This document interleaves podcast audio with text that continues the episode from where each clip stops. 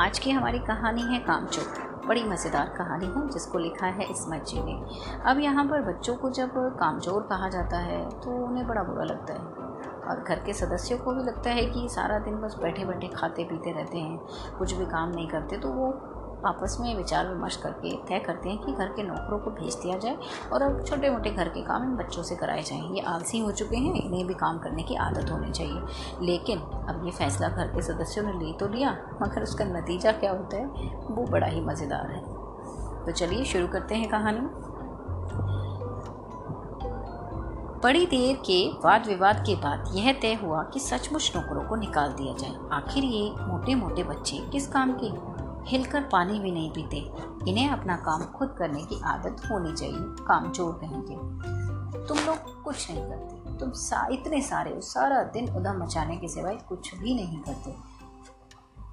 तो सचमुच हम बच्चों को ख्याल आया कि आखिर हम काम क्यों नहीं करते? हिलकर पानी पीने में अपना क्या खर्च होता है? इसलिए हमने तुरंत हिल हिलाकर पानी पीना शुरू कर दिया। हिलने में धक्के भी लग जाते हैं और हम किसी से दबैल तो थे नहीं यानी किसी से डरने वाले तो थे नहीं कि कोई एक धक्का दे तो चुपचाप सह जाए बदले में धक्का तो ज़रूर देंगे। तो लीजिए, पानी के मटकों के पास ही घमासान युद्ध शुरू हो गया। सुरैया उधर लुढ़की, मटके इधर गए कपड़े भी के सोलन। पीछे से अब अम्मा आवाज़ लगा रही है, यह काम करेंगे भला? अब अम्मी जान कहती है करेंगे कैसे नहीं? देखो जी, जो काम नहीं करेगा, उसे रात का खाना हरगिज नहीं मिलेगा। मतलब बिल्कुल नहीं मिलेगा, ऐसा फरमान जारी कर दिया गया। अब बच्चों ने काम के लिए कहा कि हम काम करने के लिए तैयार हैं, हमें काम बताया जाए। अब्बा जान ने कहा, बहुत सारे काम हैं जो तुम कर सकते हो। मिसाल के लिए दरी कितनी मैली हो रही है। आँगन में कितना कूड़ा पड़ा है, पेड़ों में पानी देना है, और भाई मुफ़्त तो यह काम करवाए नहीं जाएँगे, तुम सबको तनख्वाह भी मिलेगी। अब पीछे से इधर अम्मा बड़बड़ा रही है खुदा के लिए मत तो इन्हें काम घर में पाड़ ला देंगे बच्चे। लेकिन बच्चों को जब तनख्वाह के बारे में पता लगा तो उनमें और ज़्यादा उत्सुकता आ गई, और वो सारे काम के सपने देखने लगी, और तनख्वाह के सपने देखने लगी। एक दिन फर्शी दरी पर बहुत से बच्चे जुट गए और चारों ओर से कोने पकड़कर झटकना शुरू किया। दो चार ने लकड़ियाँ लेकर धुआंधार दरी की पिटाई शुरू कर दी। सारा घर धूल से अट गया, भर गया। खांसते खांसते सब बेदम हो गए। सारी धूल जो दरी पर थी, फर्श पर आ गई। सबके सिरों पर जम गई नाक, आँखों में घुस गई। सबका बुरा हाल हो गया। हम लोगों को तुरंत आँगन से बाहर निकाल दिया गया। वहाँ हम लोगों ने फ़ौरन झाड़ू देने का फैसला किया। झाड़ू क्योंकि एक थी, तनख्वाह पाने वाले हम बहुत सारे तो एक ही क्षण में झाड़ू के एक एक दिन के सब बच्चों के हाथों में जा पहुँचे। और लगे सारे उल्टे सीधे हाथ मारने, अब अम्मा ने सिर पकड़ लिया। लेकिन अब हम बच्चों को लगता है कि ये बुज़ुर्ग हमें काम नहीं करने देना चाहते। जब देखो ज़रा ज़रा बातों पर बस टोकना शुरू कर देते हैं। तो इस लिहाज से तो काम हो चुका। असल में झाड़ू देने से पहले ज़रा सा पानी छिड़क लेना चाहिए। बस, ये ख्याल अब बच्चों के दिमाग में आ गया और उन्होंने तुरंत दरी पर पानी छिड़क दिया। एक तो वैसे ही धूल से अटी हुई थी और पानी पड़ते ही जनाब धूल कीचड़ बन गई। अब सब आँगन से भी निकाले गए। तय हुआ कि पेड़ों को ही पानी दे दिया जाए। बस सारे घर की बाल्टियाँ लोटे, तसले, भगोने, पतीलियाँ लूट ली गई, जिन्हें ये चीज़ें भी न मिली, वे डोंगे, कटोरे और ग्लास लेकर ही भागे। अब सब लोग नल पर टूट पड़े। यहाँ भी वही घमासान मचा। क्या मजाल की एक बूंद पानी भी किसी के बर्तन में आ सकी। ठूस समठास किसी की बाल्टी पर पतीला और पतीले पर लोटा और भगोने पर डोंगे। पहले तो धक्के चले, फिर कोहनिया, उसके बाद बर्तन। फ़ौरन बड़े भाइयों, बहनों, मामू और मौसी फूफियों को बुलाया गया उनके आते ही फौज मैदान छोड़कर, हथियार अपने मैदान में ही छोड़कर पीठ दिखाकर भाग गई। इस धींगा मुश्ती में, यानी इस मार पिटाई में कुछ बच्चे कीचड़ से लथपथ हो गए, जिन्हें नहला कर कपड़े बदलवाने के लिए घर के नौकरों की संख्या कम पड़ गई। पास के बंगले से नौकर बुलाए गए और हर बच्चे को नहलाने के चार आने देने पड़े। अब हम बच्चों को एहसास हुआ कि सफ़ाई का काम अपने बस की बात नहीं, ना ही हम पेड़ पौधों की देखभाल ही कर सकते हैं। तो कम से कम मुर्गियों को ही बंद कर दें।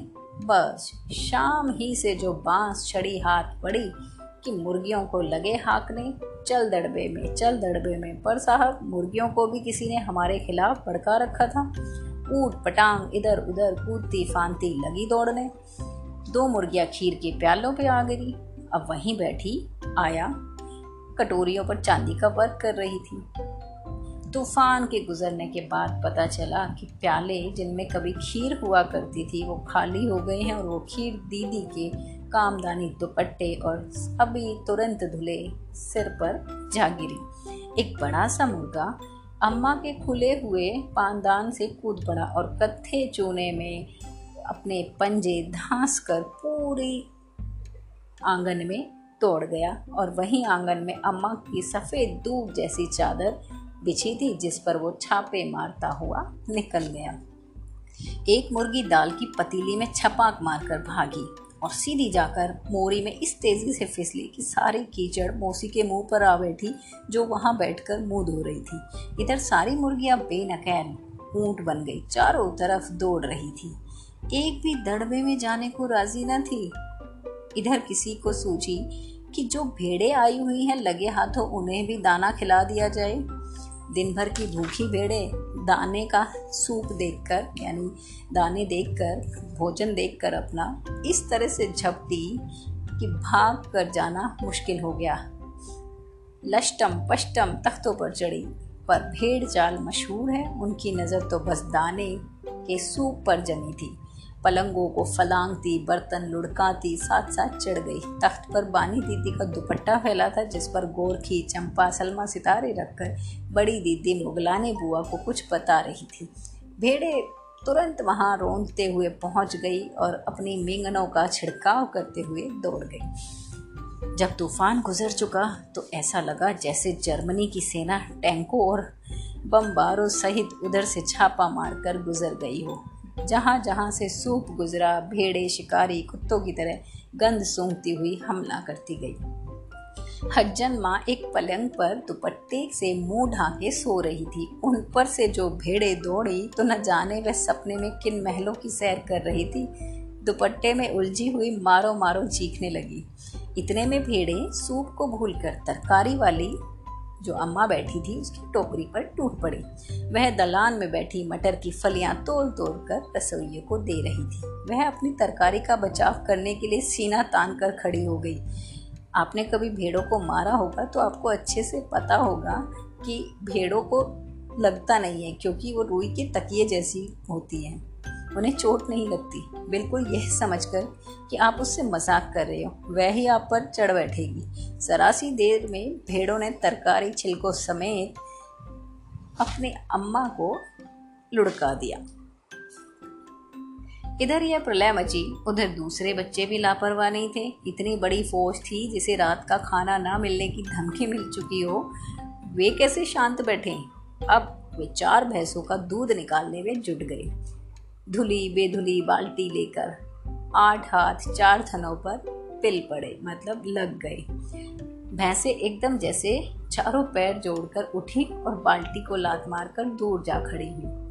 तय हुआ कि भैंस की अगाड़ी पिछाड़ी बाँध दी जाए और फिर काबू में लाकर दूध धो लिया जाए, निकाल लिया जाए। बस झूले की रस्सी उतार कर भैंस के पैर बाँध दिए गए। पिछले दो पैर चाचा जी की चारपाई के पायों से बांधे अगले दोपहर को बांधने की कोशिश जारी थी कि भैंस चौकन्नी हो गई। छूट कर जो भागी पहले चाचा जी समझे कि शायद कोई सपना देख रहे हैं।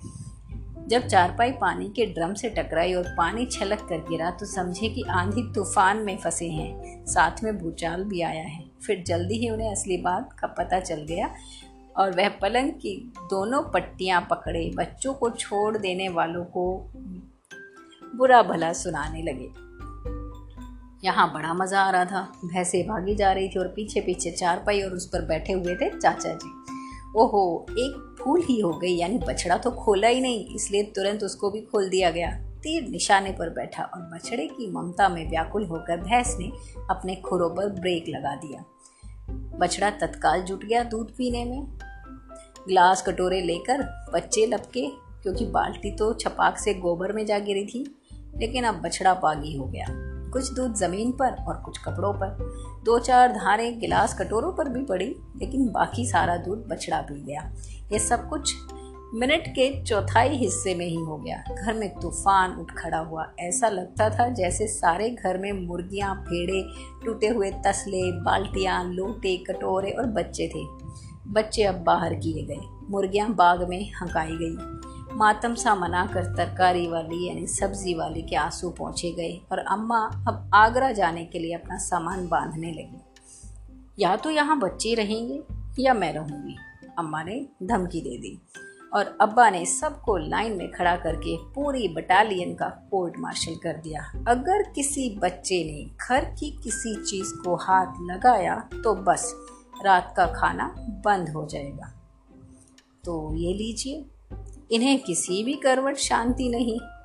हम लोगों ने भी निश्चय कर लिया कि अब चाहे कुछ भी हो जाए, हिलकर पानी भी नहीं पिएँगे। पूरी तरीके से आराम परस्त हो जाएँगे। तो कैसी लगी आपको कहानी?